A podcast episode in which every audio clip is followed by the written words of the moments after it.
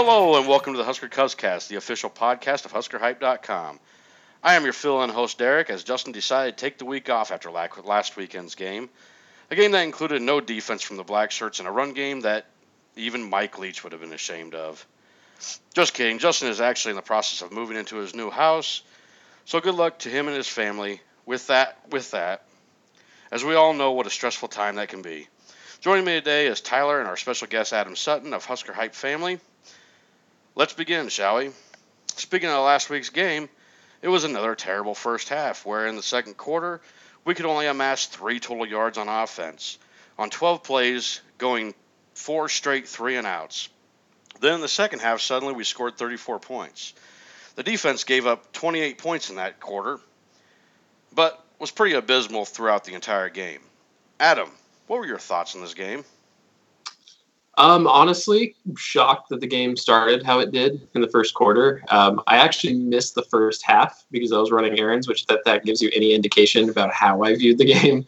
Uh, but I I ended up deciding to watch it at a bowling alley because I did practice, and I figured if I did poorly, then I could just blame it on the Huskers. So. Um, you know, I'll say this: I do feel terrible for the, the offense because they really did play lights out as far as like their their effort level, I guess. And people have been begging for them to turn it up a notch the defense just looked the same horrible lost. Like it's just tackling was suffering everything. But uh, I mean, they did never give up. The first half was abysmal to watch. Second half looked better, but you know, like people have talked about, they put in their backups, and it, that's kind of what you get. But uh, Tanner Lee looked really great at the, towards the end. He was throwing some really accurate passes, and Stanley Morgan somehow had his best game of the year in the worst possible conditions. So I mean, good for him. So hopefully see more records broken in the last game against Iowa.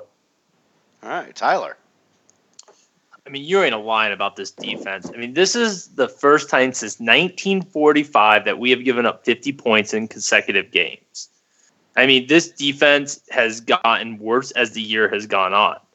Um, you know, I, I, last week we had the debate whether when was the turning point in the Riley era, and you know, we we threw out Diaco a little bit, but looking back, that that hire could not have turned out worse. This defense isn't executing it at all. Um, on the flip side, the offense, you know, Tanner Lee struggled a lot the first half of the season, especially in the month of September. And with the exception of the Northwestern game, he's played a pretty damn good second half of the year. And this is up there with his best games of the year. This in Purdue. Um, he had 399 yards and completed 63% of his passes. And as you said, Adam, just horrible conditions. You know, this guy has looked sharp, um, and he's doing it under duress. And it reminds me of when Zach Taylor was in Lincoln. That guy was under duress his whole tenure in Lincoln, getting beat up. And he earned a lot of favor with Husker Faithful for being tough and sticking through it. I, I don't know where the future of Tanner Lee goes, but this he's starting to show me a little bit of Zach Taylor in the way he's sticking the games in the heart and making plays as it goes on and I feel like when you have an offensive line like uh, Nebraska's had, he kind of has to take those hits, but he just keeps coming up and he just steps right back up. And I feel like you want to play for him. And I think that's what the wide receivers have been doing. And, you know, even Draven Bradley, Ozigbo, Wilbon, they all just, they kept going. So, I mean, it's impressive. A hundred percent. And, and, and you talk about that. And the thing about Tanner Lee, and, and maybe some people have given him a bad rap because of all the interceptions, but the guy is stoic. He doesn't appear to get rattled. And and yes, his execution at times has been bad. And he has made some of the worst interceptions I have seen. And I'm not going to sit here and say he's the best quarterback Nebraska's ever had, but you know, I, I know that we're may not be looking at much more time under Mike Riley. It would have been intriguing to see another year of Tanner Lee in this offensive system. Yeah. It almost seemed like he was trying out for the pros in this game. I mean, just the way that they kept throwing the ball around and I mean, it's perfect for film. Scouts are going to love it. So, you know, absolutely, you guys are right. Tanner Lee has looked a lot better in the second half of the season. But back to the defense just a little bit. Man, 208 total yards for Barkley in, in the first half. He averaged 10.1 yards per carry in that first half. And, then, and then Penn State as a whole through the, throughout the whole game averaged 8.9 yard, yards per play and you know it's just oh it's, it's so agonizing to sit and watch that. I think this is the second game in a row that we've given up eight over eight yards per play. Well, hey, at least he held them to less than Jonathan Taylor, I guess. I mean, you know, that's, that's embarrassing, but still, like a potential Heisman winner only only ran for those. Even though he still did get Big Ten Offensive Player of the Year or week again, which true, true. But anytime your defense gives up 609 yards, you know it's a bad. Yeah, day.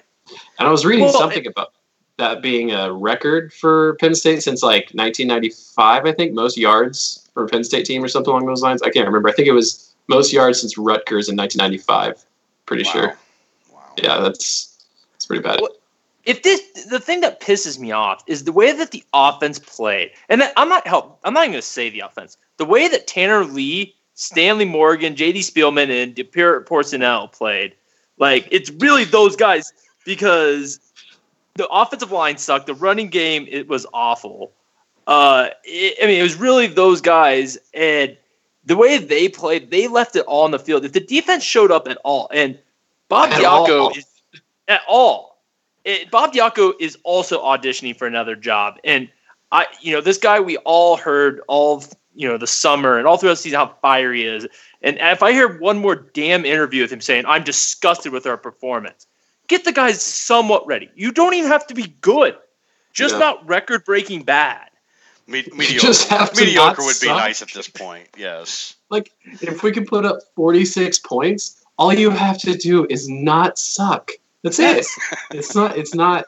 Uh, it's just not rocket science. And I mean, I understand the idea of like switching from a four-three to a three-four and everything, but maybe I mean, not to crap on him even more, but maybe it wasn't a good idea to fully commit to that 3-4. Maybe we should have gone 75% 4-3 the first year and then maybe 50-50 the second year and then maybe fully into his, his system year two, three, if that were even possible. But it feels like we, we went all in and our players just don't understand it.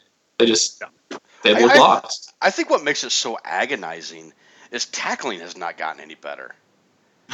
they're, they're in the uh, wrong position nonstop. Even if they are in the right position, they arm tackle and they yeah. it's just running backs just run right through our tackles, and it's just painful. But Derek, Derek, that's clearly the rugby style tackling. That's the, it's totally that. I mean, you know, I would. Well, it's sure, it's sure putting a strain on everybody. So, oh, can I you feel kill for some rugby style tackling right now? I, I would kill I would, for any tackling. Any tackling would be nice. I mean, oh god, you know, and I do feel bad too for like like Lamar Jackson, for example. That play, he gets he gets shit on so much by the media and by our fans and everything else too because he just doesn't make tackles and he doesn't and I completely see that. But the kid does love the game and he's trying so hard and I just wish it would click for him. Like I just wish that one day it just sets in because he talks to the media, he tries to be a leader, he does everything that he needs to off the field, but then when he gets on it, he just just doesn't look like a four star athlete. Like he just doesn't. Well, maybe a new it's, coaching staff can help him out. Hey, hopefully. I mean, look at look at what they've done with some of the two and three stars down there at UCF. If Scott Frost does come. Well, speaking of which, okay, we we have one game left on the season at home against Iowa. We'll get to that shortly. But first, Mike Riley's seat seems to be hot enough to be coming straight out of the fiery depths of hell right now. And most fans on social media and the ones I've spoke with are mostly pushing for, to get Scott Frost as our next head coach. He has an impressive resume, albeit short so far, and is the last quarterback to lead the Big Red to a national title. But is that enough? My question for you guys is Frost is Scott Frost the best hire for Nebraska? Tyler, kick it off. He's the one I want. Um, you, you, know, he's number one on my list. He's the prodigal son. Um, I mean, this guy, he, he, was our last quarterback to win a national championship. You know, I, have sat here for years looking at schools like Ohio State getting Urban Meyer, uh, you know, Ohio guy, and Michigan getting Jim Harbaugh, uh, you know, alumni, and I've been like envious of these schools being able to pick back and wondering, are we ever going to have that magical alumni? We have it now. I mean, it's Scott Frost, and I know we're probably going to discuss in a little bit his flaws, and he has some. He has some shortcomings, but dude, the, we cannot deny what he's doing at UCF. The guy has learned from some of the best coaches in the business.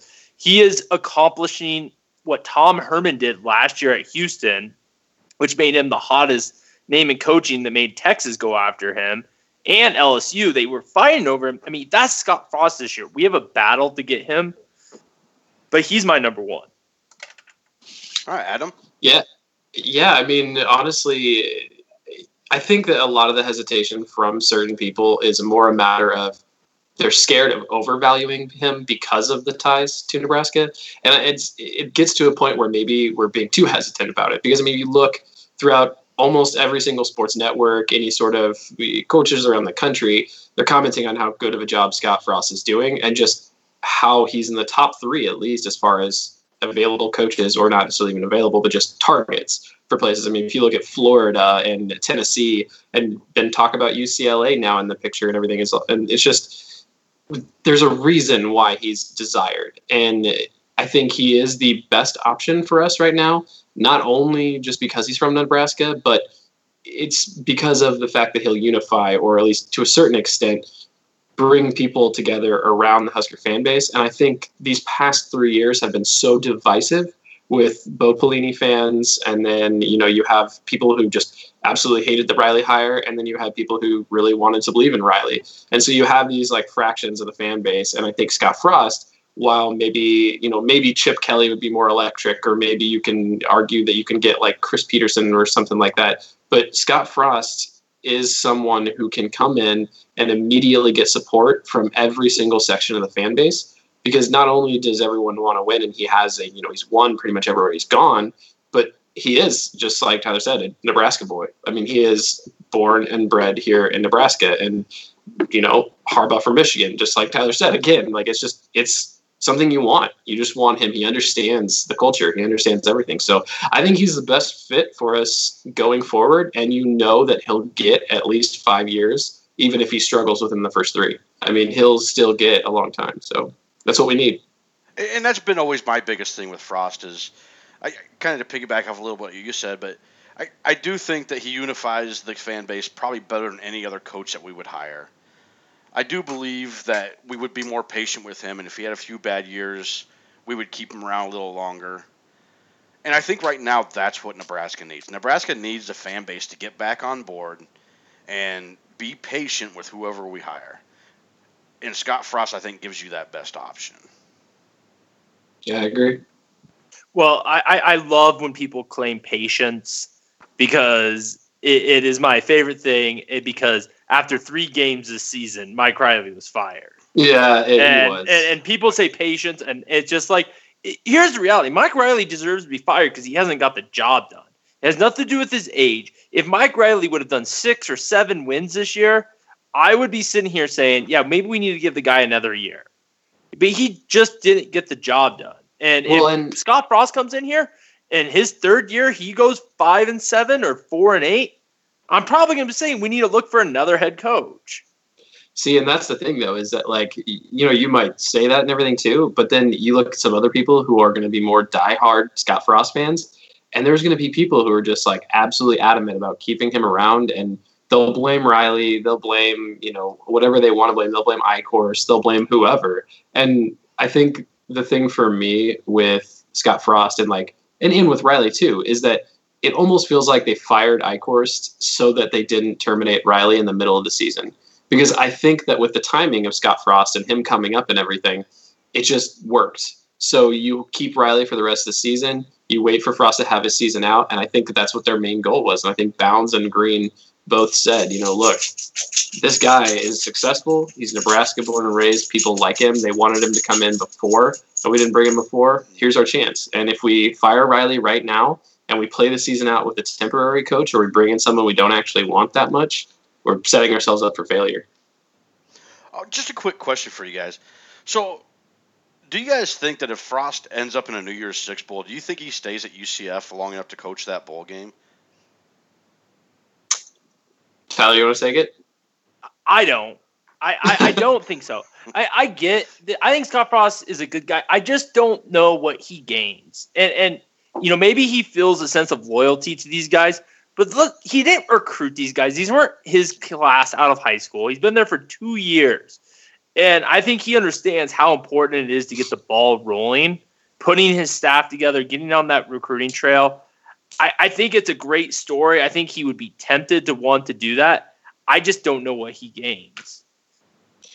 Yeah, to piggyback on that, I think that Scott Frost will want to. And I mean, he does have a few freshmen there, like his quarterback, and you know, he's He's got players there that he wants to coach during that. And I'm sure that it's a big, big achievement. So he might want to.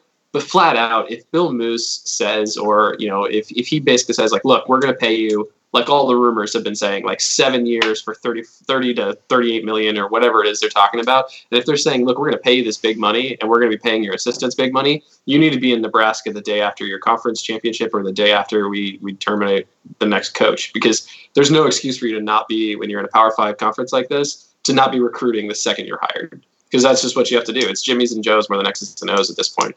I mean, you just you have to get the, your your stuff in. So well, with with the early early signing period coming December 20th, yeah. I think that makes a huge difference. Uh, so let me ask you, Adam, do you see any recruits sticking around for Frost? Um, I think it depends. I, I mean, being able to I kind of talk to some of the recruits and get some feels from it. I really think it truly depends on if assistant coaches are kept on. Uh, I mean, really, the only assistants I could see him retaining are Keith Williams, Donte Williams, and John Parrella. And Keith Williams, even though people have said, you know, like, well, the wide receivers have had drops, they haven't, you know, been as good as like they've been hyped up to be. Well, really, that's the most hyped up unit that's been for the entire tenure of Mike Riley. I mean, that's been Keith has sold a lot of goods. He obviously had some issues off the off the field and everything, but his the wide receivers, just like we saw against Penn State, were really the lifeblood of this team, and we have arguably the best players for the wide receiver position coming in that we've ever had. And I think Scott Frost recognizes that, and he recognizes the how much his players play for him and how he is a good coach. Um, Donte Williams is another thing. Like he doesn't really have much of a connection to Riley before he came up here, so I don't see him having any problem with staying on if he decides to stay on. Um, you know, it just depends on how he feels. He could probably get another good position as a DB coach. So if he leaves, I don't see many of the players staying. Maybe Mario Goodrich, probably Chase Williams. I mean, he's his family is pretty big Husker fans, so they they do like it up here quite a bit. Um, and then John Parrella, like we just talked about. I don't know if you saw it too. Like Tate Welderman, he or Welderman, he actually just visited Washington State. Um, and there's been rumors about, you know, Alex Grinch, the defensive coordinator up there, possibly being, you know, someone that they target as a defensive coordinator for the new coach. But if um, if that's the case, I mean, it just depends on assistants that stay. Obviously, the Nebraska boys will probably stay on, like Cam Jurgens and Masry Malkow, but it's all up in the air at this point. And at, for most people, if you follow recruiting and you're worried about losing some of these recruits, I would say just stop worrying at this point because if we're going to lose them, we're going to lose them. Well, and if we're going to lose them, it's a small class. It's probably better to lose a small class than exactly. a larger class. Uh, Tyler, you have anything to add to that? Yeah, I, I, I, I could not echo more. You know, I think you, you, you gotta you can't play the game of trying to keep this class together at this point because we're not keeping Riley.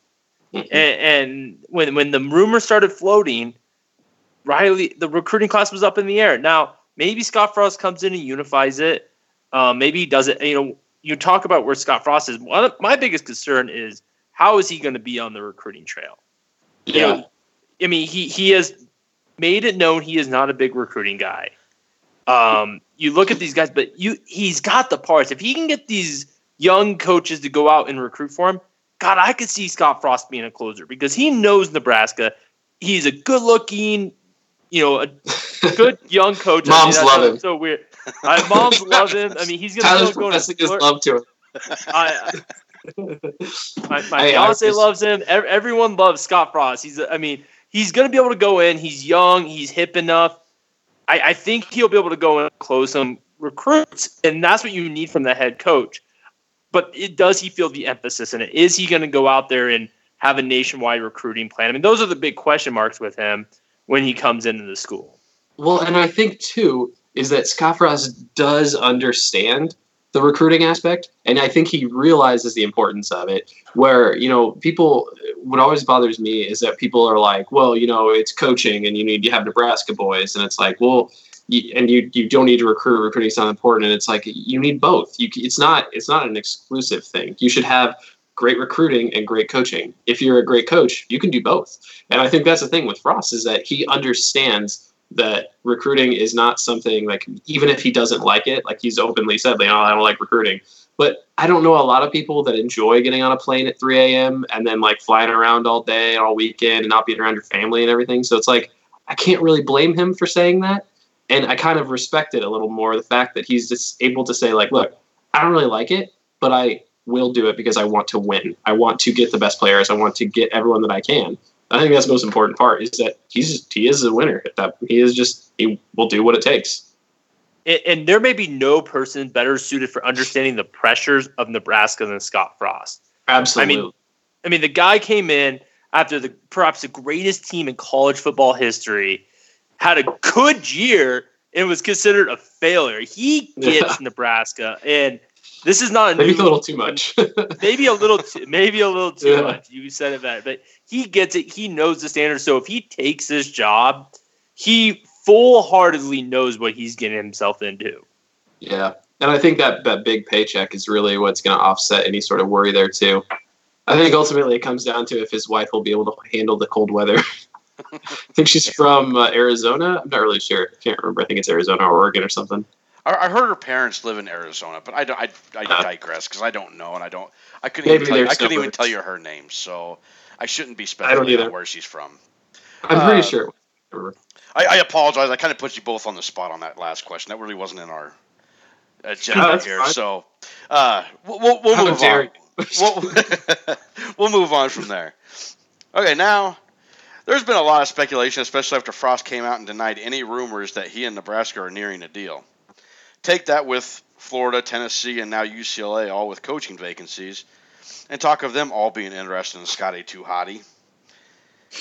If he decides to go another route, relevant.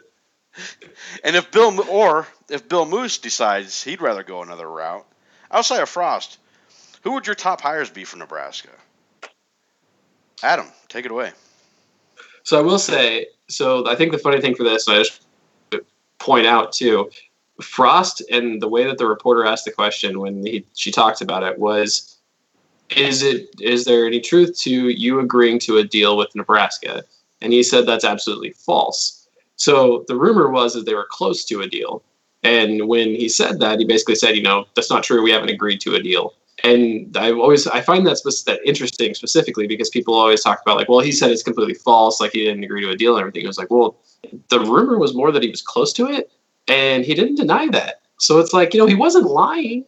I mean, he definitely said the truth, but it's like, um, eh, and if he if it ends up being that he was saying that because he really isn't coming, then so be it. But um, I guess for me, the coaches that that I would see coming here, especially, or there's been talk about Chris Petersen up in up in Washington. Um, you know, he's he's had great success up there. Um, Patterson, Gary Patterson down at TCU. I don't think that we'll be able to pull him away from the Fort Worth area, but it would be great to see that offense here.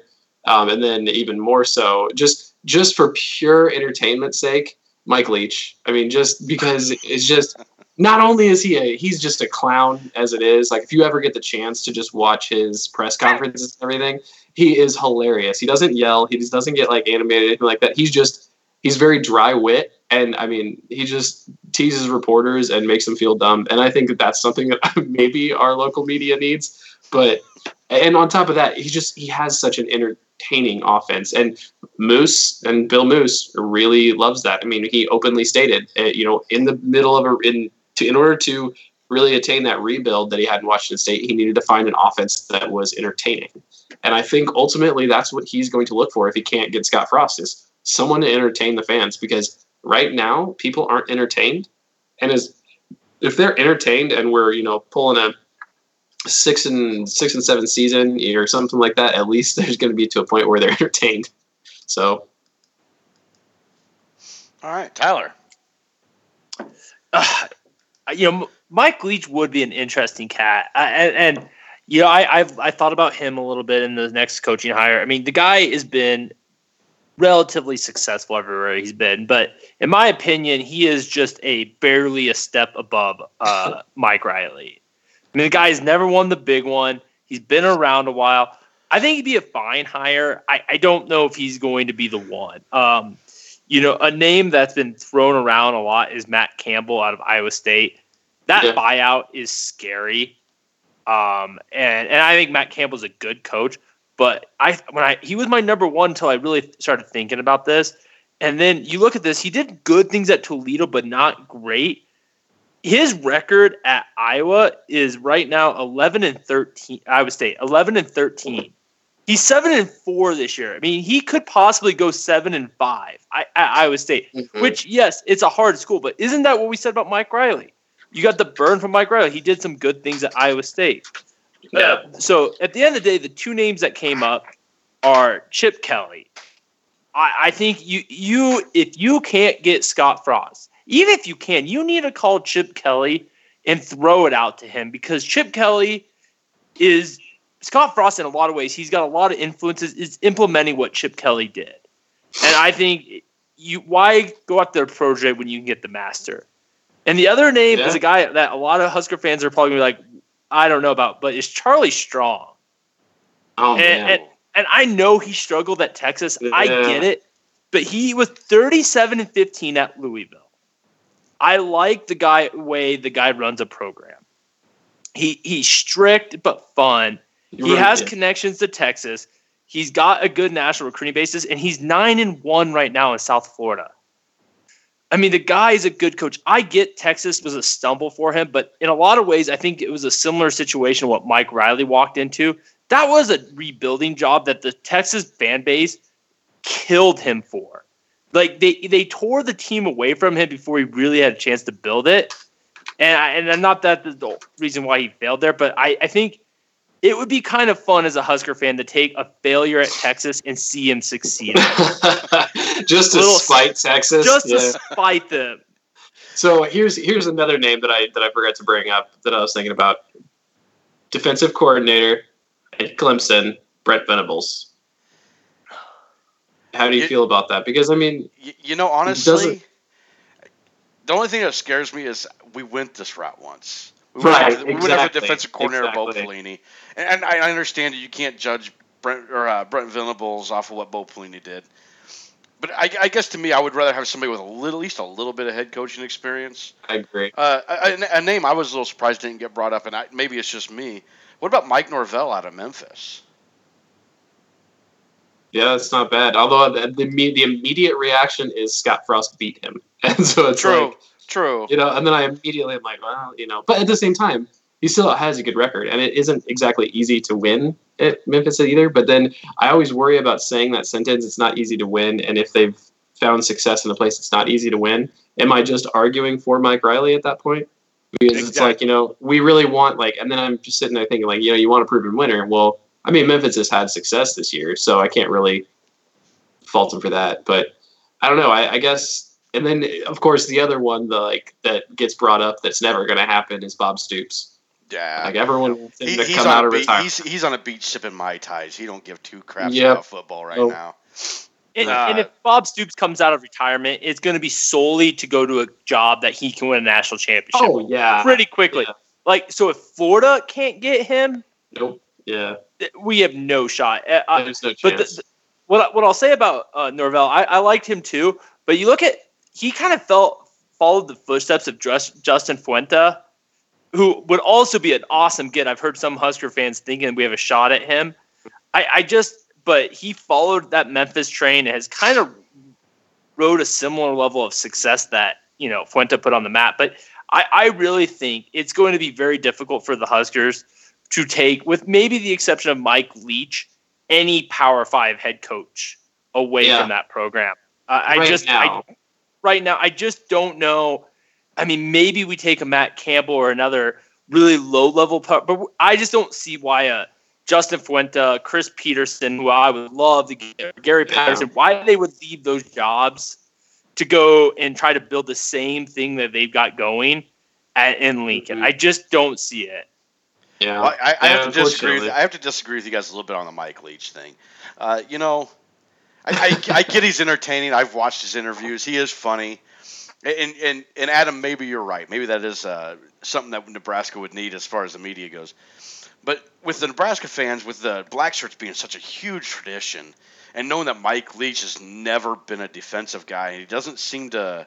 He's more worried about outscoring opponents than he is about playing defense. That's I'm true. not sure true. if that would be a great fit for Nebraska. But Well, and that and everything with the run the ball crowd too. They would lose their mind another air Oh raid my offense. God. oh, Yeah. absolutely, absolutely. They- We're, You he wouldn't we're lo- make it. we're losing our mind off of not running the ball well with the 50-50 guy.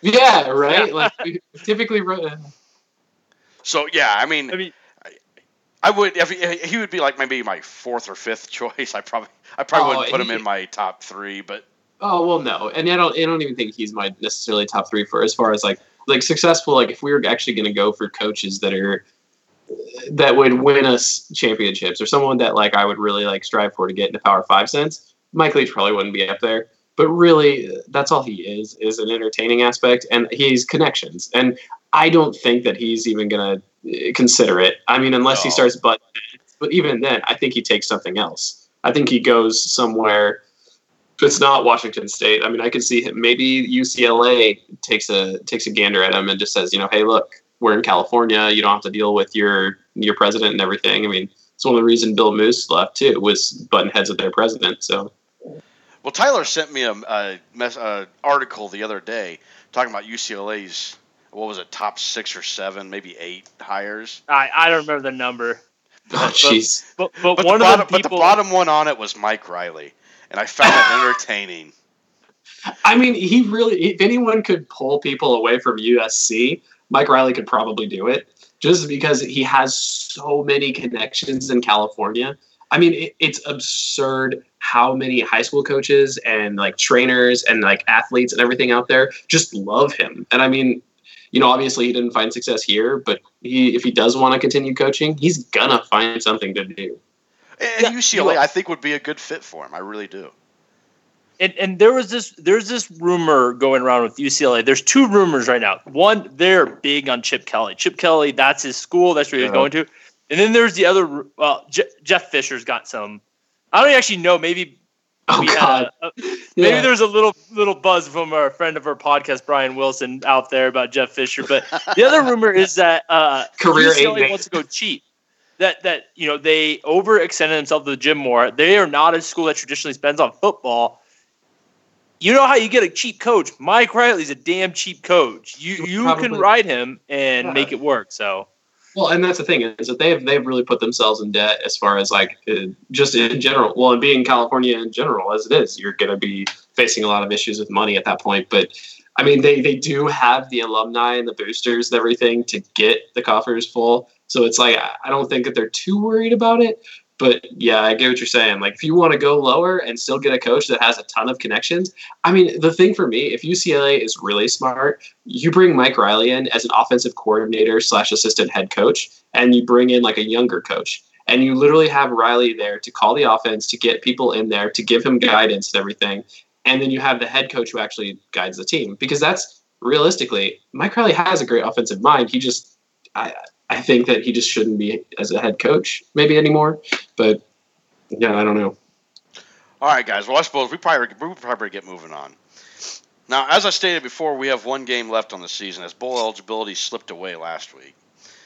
Tell us, what should we be watching for in this Iowa game, and do we have a legit shot at beating the Hawkeyes, who did just lose to Purdue last weekend?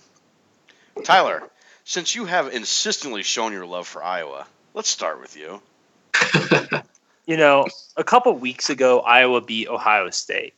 And, and I equate Iowa beating a team to watching a friend get punched in the nuts. It's funny to watch, but it makes you sick if it happens to you. No one wants to lose to Iowa. I mean, th- they are the toilet scum of the Big Ten. They they barely deserve to be a football. They don't even really deserve to be a state. And and to, for me to sit here this week and to be scared that we might look and lose to the chicken shit Hawkeyes is astonishing. But I am because our defense hasn't played well. But the one thing that gives me a little bit of faith or hope is I know how alumni feel about playing their former school. Diaco in Iowa, you would think if anything, Diaco's going to want to show up to beat the Hawkeyes this weekend.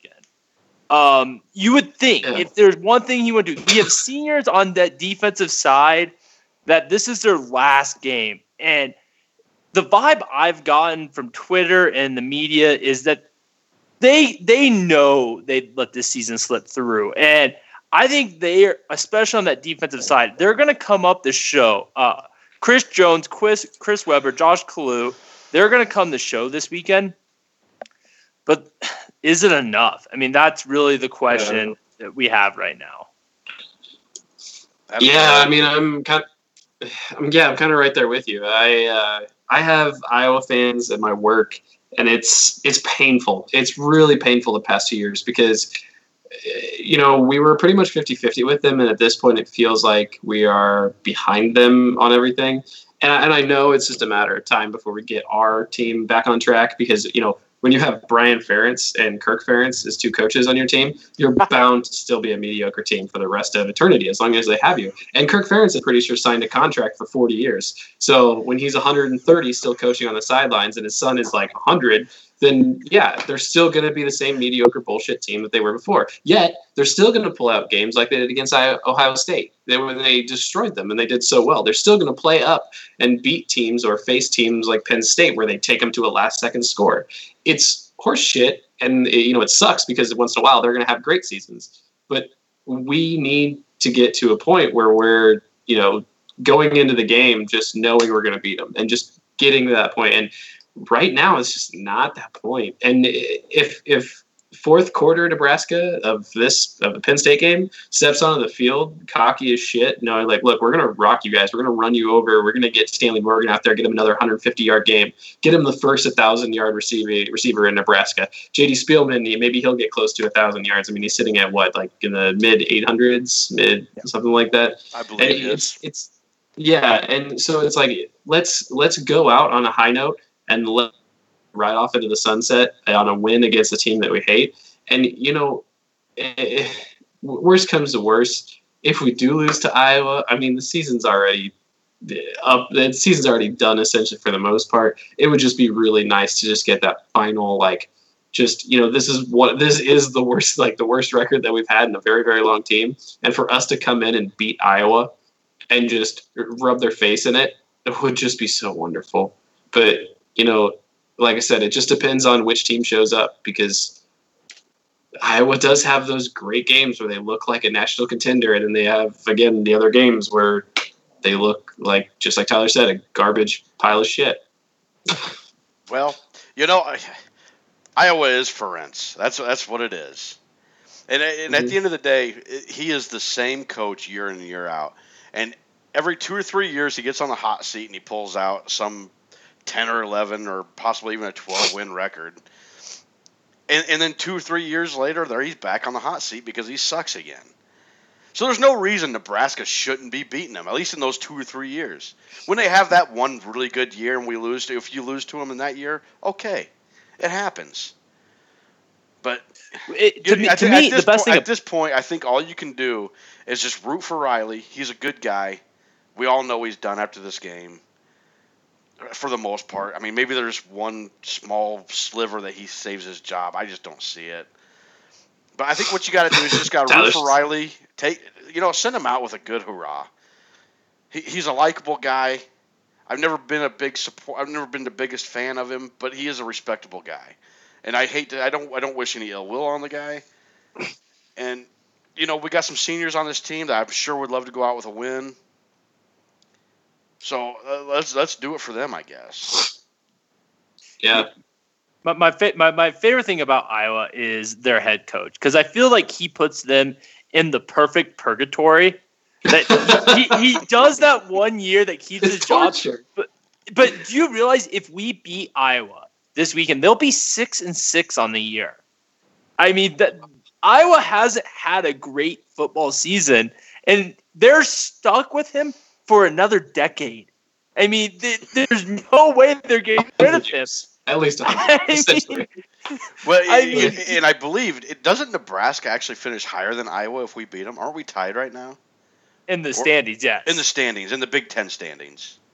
Which, Which- is so, so- sad. So, so to Big be behind West is so Nebraska at five and seven, I think would just have to be a slap in the face, right? Absolutely. I mean, we're gonna fire our coach again after beating them. Are you kidding me? How insulting would that be if a team if a team beats you twice and they fire you after they beat you? Like, I mean, the, the Shawn Eichorst quote, and I know people don't like Shawn Eichorst and everything like that, yada yada. But like the the the quote, we just had to evaluate where Iowa was, is still one of the most beautifully petty and just like insulting. It is just it's beautiful. It's just ah, it's so great. And so it's just entertaining. And you gotta feel terrible as an Iowa fan being like, well, they beat us and they fired their coach. That's horrible.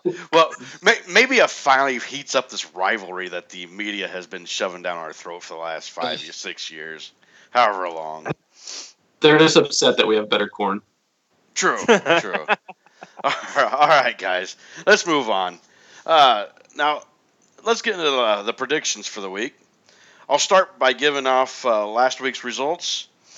It was a better week for the Cousins, although one could argue last week's games were pretty predictable. Tyler, you let Justin come back to within one game of you. Ooh, it's a tight race now. Uh, Justin went five and one, bringing the, his total to thirty-seven and thirty. Tyler, you went four and two to bring your total of 38 and 29, and I was five and one, bringing mine to 43 and 24, giving me a pretty commanding lead with just this week and the championship week remaining. Damn Longhorns. they pulled through for me for one time. Uh, Uh, you pick them one time and they win. Uh, you you can't you can't argue that magic. All right, well let's get into our picks here. Uh, first off, we have you uh, South Florida at number thirteen, Central Florida. The war on I four is what they call this game. Interesting. Central Florida is favored by eleven points. Tyler, who you got? You know, I, I know all the Husker fans are all on the Frost bandwagon, but it's kind of funny. It would almost be better for the Huskers if South Florida won this game It would be, yeah. because it would it would clear up the conference championship week. So if we went and hired him, he wouldn't have to coach that. He'd be in Lincoln sooner. He wouldn't be in a, probably a New Year's Day six, which means he probably wouldn't coach. Uh, but unfortunately for Husker fans, Central Florida is going to win this game. Adam. Yeah, I mean, like like Tyler just said, I mean, it, honestly, it would be better for him to to uh, not better for him, but better for the Husker fans if he does lose it. Which obviously you don't want to cheer for him to lose because it would be great for himself, for the team, for recruits. I mean, even necessarily for Nebraska as far as like momentum goes to have a coach that went undefeated and then came over here, but. Uh, yeah, UCF is gonna is gonna win. I just don't see Charlie Strong being able to hold up against that offense, and uh, it just it could end up being brutal because their their offense has just been really really good. And Shaquem, I think it's Shaquem Griffin Grifford. What's his name? Gifford, the linebacker for UCF. I can't remember his name, but he has been playing so well. And so I just I don't see USF being able to do it. All right, yeah. Just Justin also picked uh, Central Florida. I, I I agree. Scott Frost, I think his offense is just too much for Charlie Strong's defense. This could be a close game, but maybe a little closer than 11 points that they're favored by. But I, Central Florida, just I, I think they're too much for South Florida right now. And I would say that there's a home field advantage, but we all know like seven fans in the UCF stands won't make much of a difference. So True, true, but maybe mean- 5,000 Nebraska fans in the stands. that's true. That's what they should do. They should have like all. You should everyone. That's what we're saying. Husker Coast podcast is begging all Nebraska fans to go down to Orlando, go to the UCF USF game, and just blot out the stands. But be careful because Absolutely. it might fall apart on you. All right. The next game we have is number one Alabama at Auburn in the Iron Bowl. Alabama's favored by four. Tyler. Well, here's my annual pick against Bama and look like a jackass time. Uh, I- got Auburn in this game. Alabama's without four of their starting off uh, linebackers. Auburn is 18th in the country on the ground. I, I just think Auburn's playing great football, and I don't even think Alabama is immune to injuries. They could be without six starters uh, from the beginning of the season on defense. I just think at Auburn, Auburn finds a way to pull the upset. All right, Adam. Um, I have a golden rule, which is never pick against Nick Saban, and I have every literally. I think I've picked against Nick Saban seven times in my entire life, and I've lost every single one of them. So I'm going with Alabama, and but and not not to say that I don't like that I don't disagree with you, uh, or that I don't agree with you, Tyler. It's just that I can't pick against him. I, I just every single time. So I'm going to Alabama. It just regardless of injuries, Nick Saban somehow figures a way. He's like Bill Belichick. He could be playing with like a linebacker as a quarterback and somehow win a game. Like it's just stupid. It's, hard to argue that. Uh, Justin also picked Alabama. I, Tyler, I kind of agree with you on this one. Like Alabama, really, you could probably say the biggest game they played this year was against Mississippi State and Auburn beat Georgia 40 to 17 at home. And with with this being at Auburn, I they're playing too good at home. I have to stick with Auburn on this one. Might come to back bite me in the ass because you're right. You usually don't go against Saban, but I, I, I don't know. So all right, next game we have is number nine Notre Dame at number 20 Stanford playing for the Legends Trophy. Notre Dame is favored by two. Tyler. I, I think this is going to be the most competitive game of the weekend. Um, I think both these teams are really good ball clubs. Uh, you know, Bryce Love out of Stanford has 1,700 yards this season, and he's missed two games. He is up there uh, with Barkley as the best running backs in this country. Um, a couple weeks ago, Notre Dame got ran off the field. Uh, they gave up 250 yards on the ground in that loss. I just think that running game is going to be too much for Notre Dame to handle. Too many plays. Stanford pulls out just a little bit. Okay, Adam. Yeah, um, this is this is one of those games. We were watching the the Navy Notre Dame game, which is which was entertaining as hell. Watching the option and everything against Notre Dame, and they really actually struggled there against the run and everything against Navy. And like you said, Love has just been he's been outstanding. And honestly, I might put Love over Saquon Barkley yeah, it's just I mean it's hard to it's hard to argue either way because they're both so good. But yeah, I'm probably gonna go Stanford as well. Okay, uh, Justin's picking Notre Dame. I, I, agree with you guys. I think Bryce Love is just a little too much, and right now it's just too hard to pick Notre Dame after that loss to, to Miami because they got shellacked in that game. It was bad. And so being on the road, I think it's hard to pick Notre Dame on the road in the in this situation. So I'm definitely going with Stanford here. All right, next up, we have number 14, Washington State, at number 15, Washington, the Apple Cup, as we've all known. Uh, Washington is favored by nine in this one. Tyler. I, I, you know Washington's kind of underachieved this year. Their record is good, but if you look at those wins, they, they've played a lot of close games against inferior opponents. But at the end of the day, a rivalry game at home. I think Chris Petersen's a better coach than Mike Leach. I think Washington finds a way to win this game. Okay, mm-hmm. Adam. Um, yeah, so I've really watching Washington, watching Washington.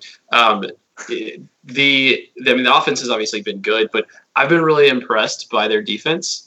And for a Pac 12 team to look the way they have on defense and actually been able to maintain that, been fairly impressed with it. And I think that Washington State will, while their offense is is like we talked about, super entertaining, super exciting, and everything. I think they're going to get really frustrated going up against them, and I think that they're going to make some mistakes. And uh, I'm going to go with Washington on that one because, like you said, Chris Petersen is definitely. I think he is a better coach than Mike Leach. All right. Uh, Justin also picked Washington, and I, I, find it hard to argue. And my friend Kurt, who hopefully he's listening to this episode, because we don't talk good about Washington very often. So he's a big Washington fan. Uh, yeah, I, yeah. I, I agree with you, Adam. Uh, Washington's defense is just too good, I think. And that air, they could, I think they could slow down the air raid enough. And Washington State just doesn't play defense, and so I think Washington will score the points. And I think Washington will come out with a win here. All right, on to number eight, Ohio State at Michigan, which can only be known as the game. Okay. Ohio State is favored by 11 and a half in this one. Tyler. That's not enough. They need to be favored by more. Uh, the the John Harbaugh honeymoon might be coming to an end very quickly. I, I see this game being similar to that Penn State, State game, except it's in Ann Arbor.